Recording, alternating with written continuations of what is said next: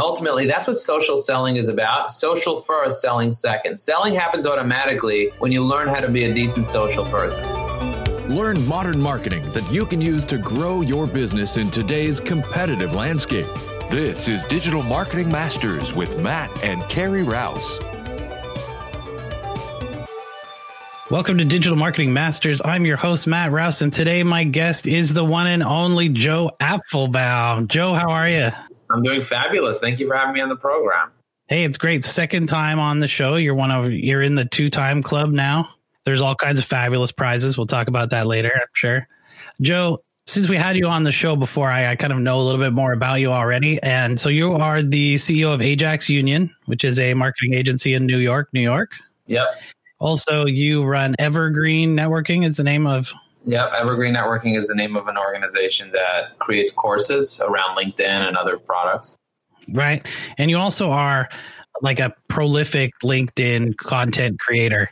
You've got stuff on there so much I can't even watch it all. I just crossed over 30,000 followers. Nice. That's some good work on the LinkedIn. I think I have 1,200 now. Like, yay. There's a lot that I want to share. There's a lot of information out there. So, you know, for me, I'm just constantly testing out to see what's working and what's not working because what worked yesterday is not working today. And what works today is probably not going to work tomorrow. So you got to keep testing. Right you know, there's kind of like an arms race when it comes to social media, right? As you start to do something, other people see it's working, so they start doing it. So you got to find something new. Yeah. Yep. You got to keep changing it up. Let me ask you this. So I'm out in Portland, Oregon, and you're on on the East Coast in New York, obviously in a, in a larger city. And we talked a little bit before about, you know, kind of what's going on with the COVID there. Has your business priorities changed since the start of the pandemic? Yeah, yeah. I mean, when we just started, we didn't know that we were going to be affected. We had no idea because nobody knew what's going to happen. So come March, everything's normal. All my clients are fine. All of a sudden, the end of March happens, and I start getting a call from almost every single client, either cut my retainer or let's pause because we're closed. And so all of a sudden, out of the blue, we go from an organization that's doing okay and we're growing to an organization where we lost 75% of our reoccurring revenue just like in a few weeks. So our priorities completely changed. We used to be very, very selective with who we take on as clients, and we'd focus on taking on clients that are retainer, not project. So we changed that and we kind of opened the door a little bit more. We just signed up another B2C client. So we're a B2B agency focused specifically on building funnels for B2B companies but we're going to do some beat we're going to do a video project. We're going to do some you know we're going to do stuff that's a little bit outside of the general scope of what we typically do. We're capable of doing those things but we didn't have to take things on. Now we kind of have to take things on as we continue to do what we need to do. Also for evergreen we also lost almost all of our revenue. So over there we had about a 90% drop in recurring revenue so what we did there was we said, okay, listen, nobody's buying right now, so let's just give out hundred thousand dollars worth of education to people that were affected by COVID. So that's what we did, and we helped so many people. So many people like, oh my god, thank you, thank you, thank you, thank you, thank you. And I also doubled down on how many webinars I'm doing. So I'm busier now than I was when things were open. Right, me too. So, when your business at Evergreen Networking was it because you couldn't do the in-person classes anymore, or do you think it was more of a consumer confidence spending kind of thing?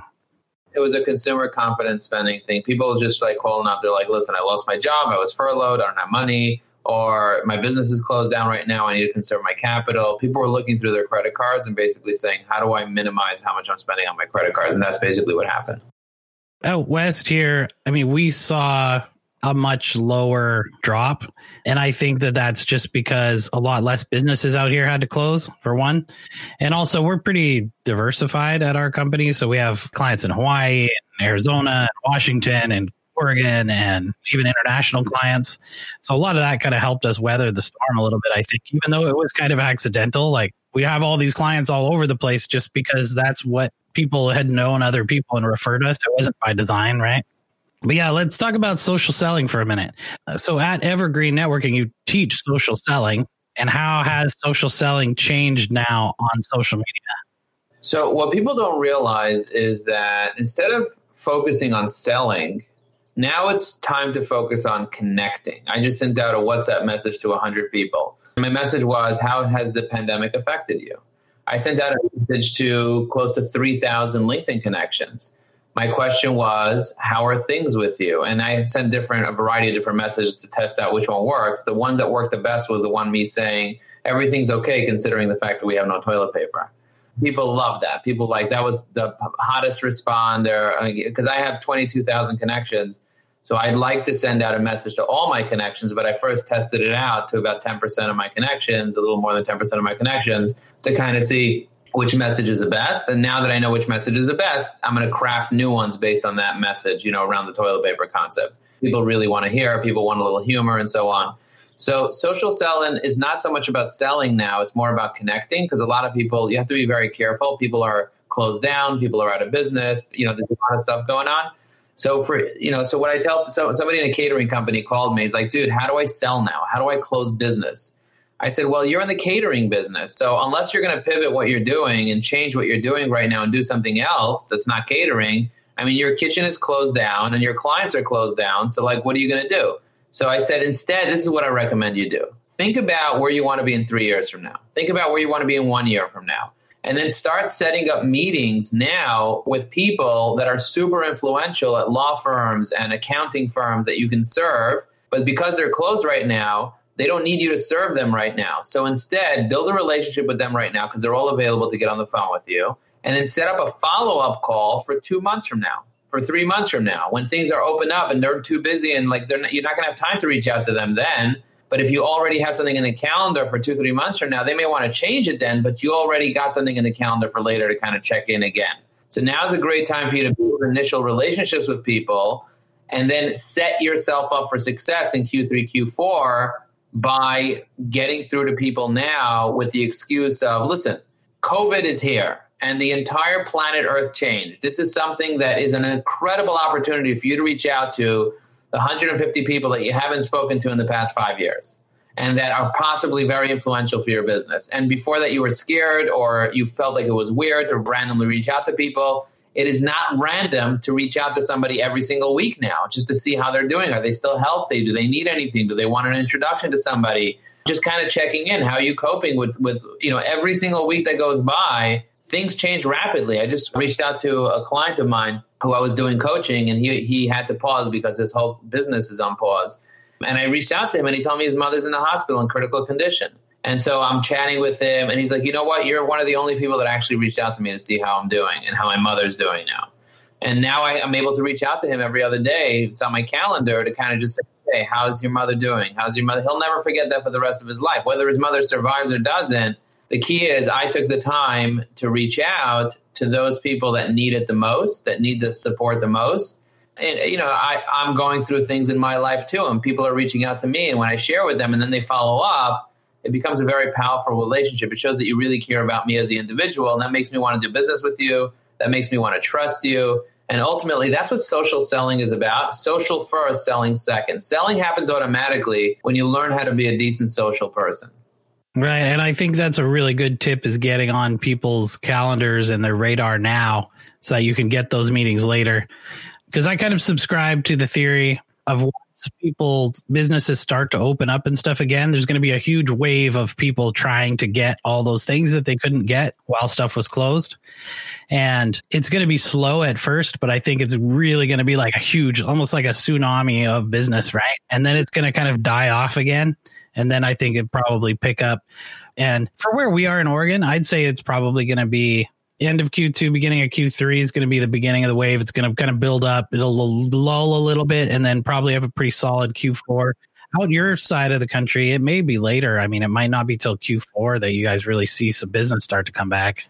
Who knows? I mean, and it also depends on the industry. Depend, you know, like if things fire up again and people start getting sick and the wave, you know, goes the wrong way. So who knows what could happen over there? But I'm optimistic that things will go back. It may happen Q3, may happen Q4, it may happen next year, but eventually everything will go back to normal and things will be great. But it's just a matter of can you wait? And some people, you know, 80% of people are living paycheck to paycheck. So if you're living paycheck to paycheck, it becomes very, very difficult for you to get your basic human needs met. Yeah, I mean, a lot of people really need help and not just like in the way of helping them, you know, maybe with their business or something, but if they like can't eat, I mean, that's a whole different problem, right? And I know there's a lot of organizations that help people who have, you know, need food assistance or, or rent assistance and things like that out in New York, but are, are a lot of them aren't even open right now, right? Yeah, a lot of places are not open. I mean, it's crazy how things have changed so quickly. Even just the subway, right? Taking the subway, taking the public transportation and looking around, you'll notice it's like a ghost town. The middle of the day or during rush hour, nobody's on the subway a couple people, you know, sprinkled across the subway. I just took it on Friday kind of just to check it out.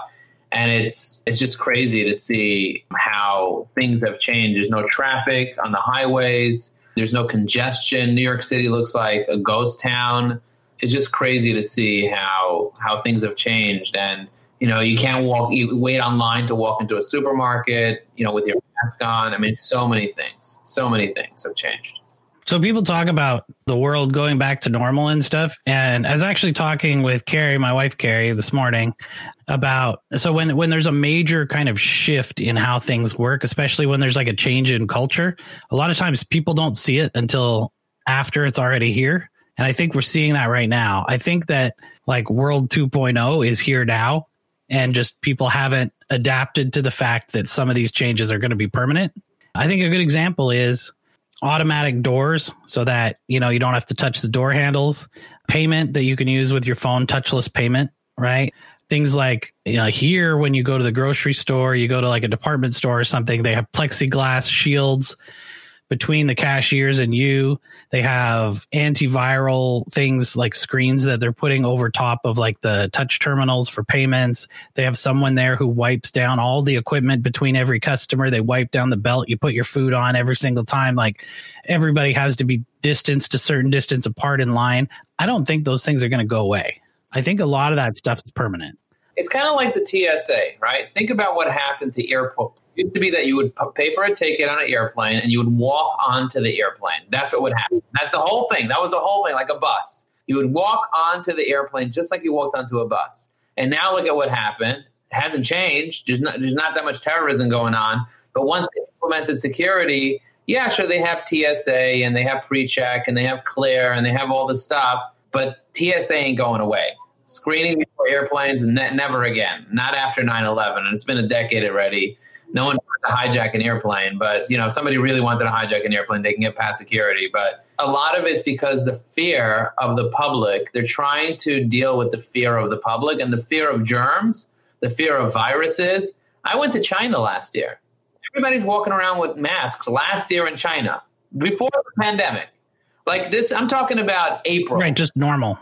normal.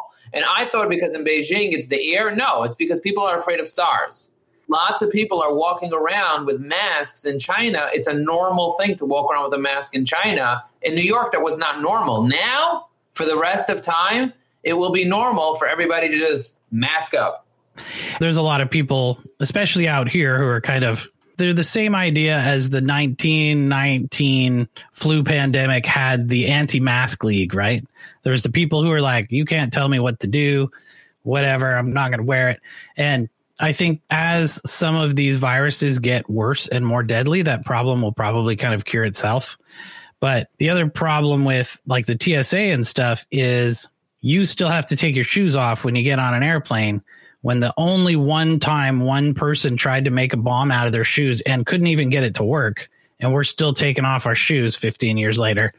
But interestingly, and, and Carrie reminded me this this morning when we were talking about it, is when we went to Canada and we were flying back, you don't have to take your shoes off at Canadian security. They're like, we're not going to do this anymore because we've you know run the numbers and this is a worthless security measure.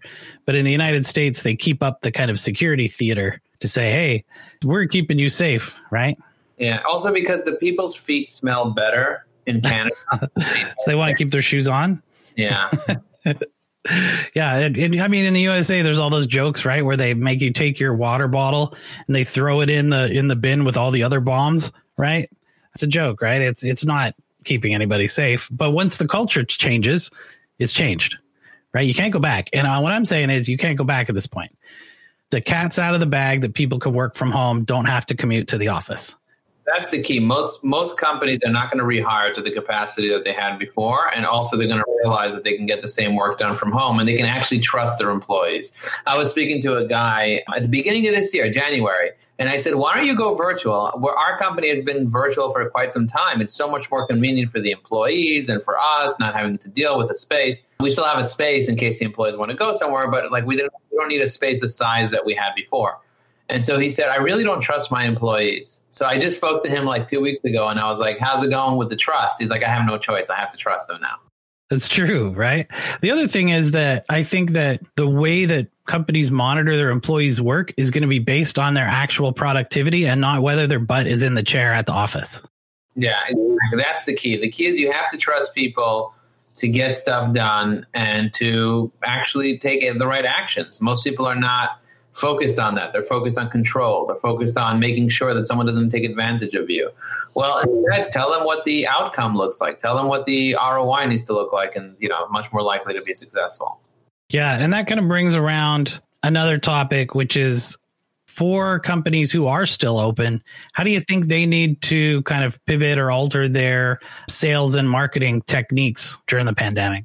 Well, the key is to be able to figure out who your target market is now because there are lots of people that are suffering and they won't necessarily be able to afford you now or even in the future. So figuring out, okay, who is the new target market for us and zeroing in on that. So if you're open, make sure you understand who your target market is.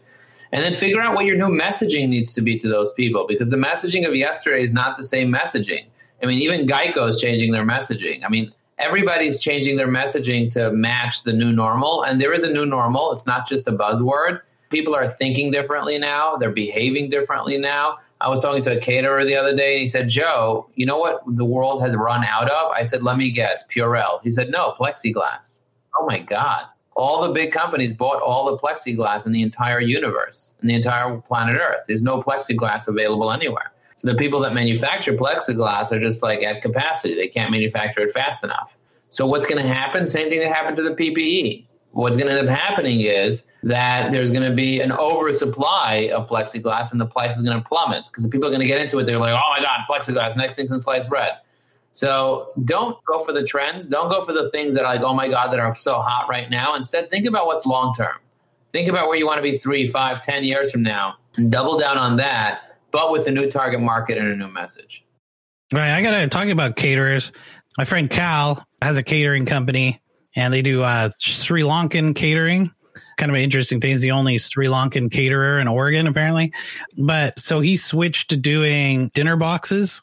So he just takes orders for like 48 hours and then everybody comes and picks up their dinner boxes the next day. And he does that three times a week. And it was an exceptional. I, his business makes more money than it ever did before he's increased his business by shifting the market and he actually does less work and he is still catering because people who work like at the hospitals and some of the medical facilities found out like they had a, a, dinner box or somebody bought one or told them about it. So they called and said can i get 60 dinner boxes for lunch tomorrow? And so the catering is still happening but it's all you know separate meals. It's not buffet style stuff anymore because that's gone right? And you're not going to have those kind of buffet restaurants anymore. They do have plated buffets, so we'll plate it for you on the buffet. Just tell us what you want, and we'll plate it. So they have plated buffets, but I think that it's going to be like you said, like individually wrapped stuff. That's going to be the hottest thing. Yeah, I think so too. You know the stuff about like plexiglass and and PPE and all that. As as the price gets driven up, more people get into it, right? And then just like you're saying, once once the need starts to dissipate, but the supply is still massive, then the price is going to plummet on those things. And uh, that's going to be a tough position to be in again, right? I mean, it's going to be the ups and downs. You're going to have to ride the ups and downs. So, what other opportunities do you think there are for businesses right now? Networking is a big opportunity that people are missing out on because they're so in their fear. That's one thing that's massive. Another thing is changing the way that you communicate with your customers people and traditionally wanted to communicate only face to face. Now it's just basically virtual. So understanding the virtual platforms like podcasts and video and social media for those that don't want to embrace social media, now you have to, you have no choice. Realizing that people are there for authenticity, they want to build authentic relationships with you. So becoming more authentic, you know, not hiding behind your company anymore. Like you used to be able to hide behind your company. Now it's really you have a personal brand and you got to get out there. So all this stuff are becoming much, much stronger when people need to trust you, they need to build relationships with you. So that's something that's really, really powerful. Is your favorite platform still right now LinkedIn? Yeah, it's definitely my favorite platform because it has the highest organic reach. So if you're trying to reach people without making an investment and paying for advertising, on Facebook, if I wanted to get 5 million impressions, it would cost me $250,000 over the course of the year to get that. On LinkedIn, it cost me zero. LinkedIn has kind of exploded a little bit with the kind of talking head video, right? Somebody out there said everybody should do it. Now everybody does it. But you know what? As as much as that has increased, I don't think it's nearly increased as much as I thought it would. Like there's still a lot of room for people to be creating content on LinkedIn. I would say 50 out of my 1200 followers on LinkedIn make content that I ever see and I've looked at some of the other ones. I mean, they haven't posted since, you know, November and like that, right? I mean, they just never post anything. And I mean, almost everybody follows me is a business owner, right? It's such a wasted, easy way to get your business message out there. And, you know, we had talked before about what is the the the message that businesses need to be putting out on LinkedIn and stuff like that. Do you think now is it the message is it still safety and how we're going to keep you safe if you do business with us and what we're doing for our employees? Or do you think that the shift has started to switch to people understand that you're going to do that? So maybe it's time to talk about something else? Look, I think that the conversation is alive. The conversation is going to continue to be alive around this. You got to sprinkle in what people are interested in right now. And this thing that people are interested in. So you got to sprinkle it in and have that conversation. People are not sick of it. People are not going to be sick of it. Take a look at what CNN is talking about. Look at the headlines in CNN. Look at the headlines in MSNBC. Vaccine trials show positive early results. Trump officials blame scientists for death toll. You know, people talk about the news, they talk about the weather, they talk about what's going on. So you want to be in the conversation. Does it mean that you can't start talking about what your business does, your specialty? No. Talk about marketing if you're in marketing. Talk about real estate if you're in real estate. Talk about mortgages if you're in mortgages people want to know what's going on in your industry, but they also want to know how coronavirus affected your industry. They also want to know what time it is. They want to know what's cooking. They want to hear your ideas, your thoughts, your passions. What are you doing to wind down? They want to know about you individually. So connect with people authentically, and you'll always have something to say. Yeah, I think that's 100% true. A big thing that we've been doing that kind of a shift with our business was we changed all of our messaging from how do we solve these types of business problems related to things that our company does? And we shifted that to how can we help your business survive right now? Like, what are ideas that you can use in your business to kind of get out the other side of this? Perfect example talking about social selling is I was on Facebook yesterday. I asked somebody if any of the farm stores were open because we have a bunch of farm stores around where I live.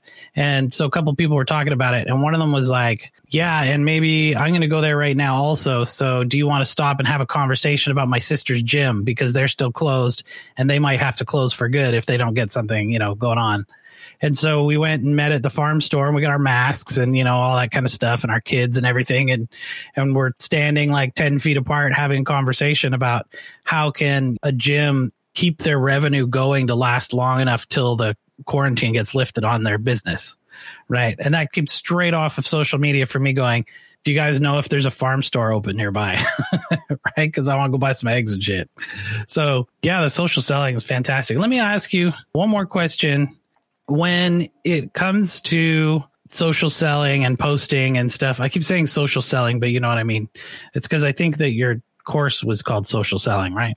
It was called social selling. Now it's called LinkedIn Foundation. There you go, LinkedIn Foundations. So I see your videos on LinkedIn. Often you're talking about making like a content library, an asset library, and a content calendar.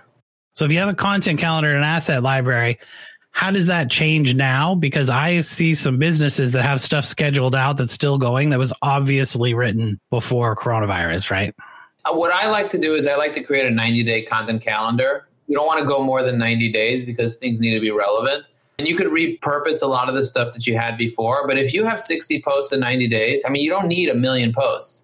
If you have 60 posts in 90 days, that's more than enough posts for you to be able to stay busy, for you to be able to always have something to post. Let's say, for example, you want to post five times a day, every three hours, right? For 15 hours during the day, every three hours, you want to post something. So, what are the five different types of things that you want to post? Maybe you want to post a video. Maybe you want to post an image. Maybe you want to post a document. Maybe you want to post text only. Maybe you'll want to post like a quote or something interesting or a link or an article reference. So if you have five different things that you're going to post throughout the day and you have your content calendar, the question is what message do you want to get out there? What do you want to be promoting? And so thinking about the different things that you want to get out there and the message that you want to send out is really important. Most people are not even posting every day. Start by posting every single day. Post something every single day, and you're going to see that you're going to start gaining a lot more momentum and a lot more influence. I would rather post once a day and then engage in the conversation of that post than post once a week and just like nothing happening because the post dies after 24 hours. So you want to make sure that you're you're there fresh every single day. Do you think that drop off? Because I, I, like on Facebook, the drop off seems to be about 36 hours and then it's gone. Twitter, it's like seven minutes or something. Do you think LinkedIn is about 24 hours? Yeah, they say 12 to 24 hours. It depends on how much activity is happening and how much engagement you're getting. The more engagement you get in the first hour, the longer it'll last. But once your post dies, it's dead. It's not showing up anymore. Unless, of course, somebody goes to your post and checks out what's going on. I love looking at your content and I see that sometimes you share stuff. You know, like you recently shared yesterday, you shared somebody that wrote, I'm open for business. When you share something, just note LinkedIn doesn't consider it a post. So that typically doesn't go to the feed. So you're not really going to get any engagement. I notice that a lot of your content that you post doesn't really get engagement. You know, a lot of stuff don't even have any comments. My recommendation is to build for you directly, so I'm coaching you now, is to build a group of engaged LinkedIn users. So you have a thousand followers now on LinkedIn. Add another thousand or add another few hundred that are actually people that are engaged. If you go through your list of a thousand, you'll notice that most of them are not even posting comments. They're not even liking. They're not posting content or anything. They're, they're often they more than 40, 60% of them are not even on LinkedIn. They're absent. So what you want to do is you want to find those people that are logging in every day, create a group of them, and then add them as your connection. So you'll go from a thousand to two thousand followers, but half of your followers will be engaged LinkedIn users. You'll build a real relationship with a percentage of them that get along with you, that are accessible. And what will end up happening is your engagement will skyrocket because you're marketing to people that are actually engaged on LinkedIn. I came up with this idea a couple years ago, and so I started creating meetups and today I have a virtual meetup. If you go to ajaxunion.com slash meetup, you can join. I have 70 engaged LinkedIn users that are showing up to a virtual party. And so that's a great place to meet other engaged virtual LinkedIn users to be able to like and comment on your stuff. Nice. And that's that's good advice. I like the idea of building a group of engaged users. And you know what? I use LinkedIn a little bit differently than I think a lot of people do. My LinkedIn is predominantly one-on-one conversations even though I know I, I, I, need to kind of post more, but you know, I say that I need to post more, but I'm still posting like once or twice a day, pretty much most of the time on LinkedIn, you know, but I'm doing, you know, eight to 10 a day on Facebook, right? For you, it's more about engagement than posting because you are posting enough times. The key is how can you build more engagement into your posts? And that's number one. Number two is I see that you put some links inside your posts. Don't include links in your posts, instead, include them in the comments also, I don't see that you necessarily have a call to action on your post asking people to engage. You know, ask people to like, ask people to comment. I see that you spend a lot of time promoting your stuff. Pause promoting and tell a story and see what happens. When you start telling a story, you're much more likely to be successful at getting engagement on LinkedIn. If you want more engagement, you have to be engaged. If you want to be interesting, you have to be interested. So get into that conversation whenever possible. I uh, do a lot of engagement on other people's stuff. I need to kind of get onto my own a little bit more, also. But you see me, I'm on your posts all the time. yeah, I do. Yeah, I, li- I like to have that one on one. I kind of use LinkedIn. I go and uh, like I search for people like guests or the podcast or people who have some kind of information or collaboration that would be good, and then I just talk to them about it. Like I, I don't sell anything to anybody on direct messages. Actually, my profile literally says I won't DM you and sell anything. And that really helped me connect with people a lot quicker because they're not scared of what's going to happen. So, talking about when you go to a company, right, and you say you need to be posting five times a day and they're currently posting once a month, what do you think? Like, how does that conversation go? I would ask them if it's important to them to have visibility on LinkedIn. And if they say yes, it's important, I'll be like, why aren't you posting once a day? I wouldn't say five times a day to a person that's not posting at all.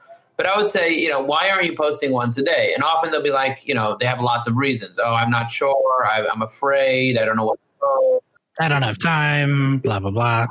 Want money. All the things. And so we take a step back and I say, okay, well, do you have a content calendar? Do you have a written strategy? Do you have an asset library? They're like, no. I was like, there's no way that you're ever going to have the ability to post stuff on a regular basis if you don't have a list. So they're like, where do we even begin? And I'll, we have a whole story finder module inside our course. So if you go to evergreen.com and you, you'll see we have a whole thing that teaches you how to come up with your stories. But one of the things I tell them to do is what are the most common questions that people ask you about your expertise? So make a list of common questions that people ask you about your expertise. So if I told you what's a common question that people ask you, what would you say? Common question I get asked actually almost all the time is how often should I be posting on social media? Exactly. And I get questions like what are the top technologies for LinkedIn? How do I automate LinkedIn? What should I post on my company page? Or should I even post on my company page and not on my LinkedIn profile? What's the difference between an article and a post? What's considered good LinkedIn engagement? How do I get someone to answer my LinkedIn direct messages? How much content is too much content for LinkedIn? What's the best way to optimize my profile? I mean, I can keep going on for hours telling you all the questions that people ask me because I take the time to document those questions. When I get asked something more than once, I take note, I add it to my repository, and now I come up with the best answer for that. That's what most people don't do. Most people don't have the best answer. So coming up with the best answer means you answering it a couple times and getting better and better and better at answering. And once you have your best answer, now you have content you could be sharing even on a quarterly basis. So if you have a list of 30, 60 questions that people ask you over time and you have the best answer, I mean, that is 60 posts. There's no reason why you can't be posting that once a day for 60 to 90 days. Right. For our clients that we do social media work for, we generally try to get them on a habit of like we are going to schedule posts on certain days on their behalf and then they have to kind of fill in the blanks with stuff that's going to go on so that they can have some stuff that's more timely so it's like stuff that you know maybe we're going to post for them monday wednesday and friday every single week on these platforms and tuesday and thursday it's their job to post something else and here's a list of ideas of what they can post and that common questions one is is 100%. I mean that's what every business needs to be posting or at least articulating whether it's through, you know, your newsletter or, you know, however it is that you're you're sending that message out. One thing actually I wanted to hit on too that you talked about earlier and we kind of breezed past it pretty quick was that was that I think you said you have 30,000 followers and you sent out a message to like a thousand first before to kind of test it out before you send it out and and kind of craft it again we have a program called greeting, feeding, and meeting. So, in order for you to test what works, you first have to be greeting people, see if they respond. And I have lots of different greetings that I'm constantly testing out. So, one of the greetings was around toilet paper. You know, just greeting people about coronavirus, you know, for me, it was like, oh, wow, I have the opportunity to be able to really connect with people now. So, I want to send out a message to 20,000 people, but I'm going to first test it out with 2,000. So right now I sent over 3,000 messages just in the past couple weeks to my connections that connected with me in the past 12 months. But then I'm going to go back and send messages to every single connection that I have over the course of the next couple of months. And there's no limit to how many messages you can send out, but there is a limit if you're sending the same message over and over and over. I think LinkedIn will pause you at 50 or so in a day. But my recommendation is to mix it up and segment your connections out in a dashboard. And that's what we do. We work off a dashboard. Are you using a LinkedIn built-in tool to send those messages, or are you using some kind of automation tool? Oh, 100% manual. I have an admin going through it because they have to make certain decisions. Who are they? When did I connect with them? Have they messaged me in the past and I didn't respond? And you know, so that's the idea. Cool. And and uh, the reason that I kind of wanted to kind of circle around back on that is that's kind of an old school like direct marketing email trick. I don't know if that's where you originally got into it. Was if you have a big list, you know, you have a hundred thousand people on your mailing list, you would send to a thousand people one message and a thousand other people a second message, and you'd split test those. And then whatever the winner is, you split test the headline, like the subject line, and then you split test the subject or the uh, first email line, like the preview line, and then you would do another split test of the call to action and now you've only sent about eight to 10,000 messages out of your 100,000, but then you send the winner to the other 90,000. And Correct. that's a way to increase the conversion rate. I think they have a fancy term for that now. Don't they call it conversion rate optimization, CRO? Yeah, yeah. Conversion or optimization, it's all about testing. And look, at the end of the day, most people are not testing anything. And if you want to succeed on marketing, marketing is about testing.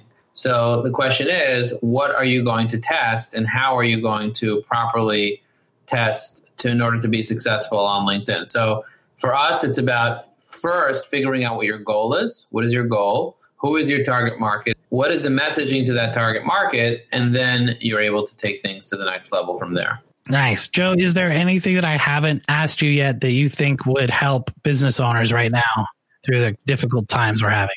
What I would say is it can be very overwhelming to use LinkedIn. So if somebody's overwhelmed with LinkedIn, what is the thing they should focus on the most?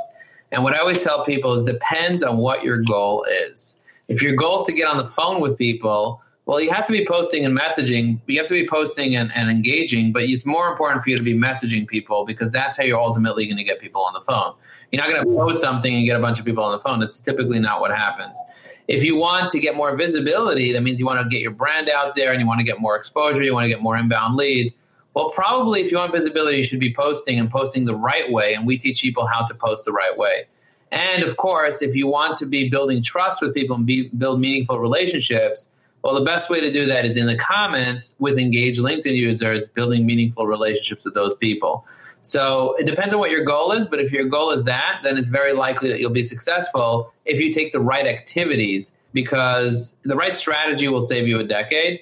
And so understanding what the right activities are, what the right strategies are, and then implementing them and doing it consistently, that's how you're going to end up getting results.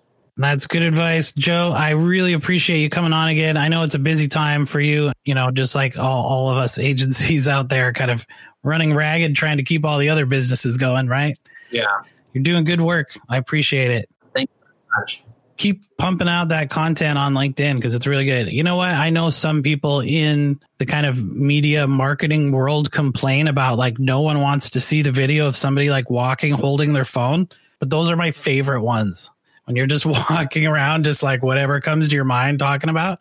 I like those ones the best. So don't let anybody tell you different. Thank you. I really appreciate you saying that. How do people get a hold of you? Well, the best way to get a hold of me is to go to joelinkedin.com, follow me. Go to joelinkedin.com, follow me, send me a message, let me know that you saw me here. And if you go to my About section, you'll see my most recent webinar replay that you can watch so you can learn more about how to improve your LinkedIn. Nice. Joe, I appreciate you being on, and we'll talk to you again soon. Thank you. Talk soon. Boom. This has been Digital Marketing Masters with Matt and Carrie Rouse. For notes and a transcript of this episode, go to hookseo.com forward slash podcast. Now stay tuned for a preview of our next episode of Digital Marketing Masters. Join us next week as we speak with Mark Westguard from WS Form. Digital Marketing Masters is brought to you by Hook SEO Digital Marketing. Our show is produced by Matthew Rouse and Scott Burson, mixed and edited by Silent Outburst Productions. I'm your announcer, Daniel D. Craig. We would love to hear your thoughts. Please leave us an honest review with your podcast provider. Your reviews help us help more business leaders just like you.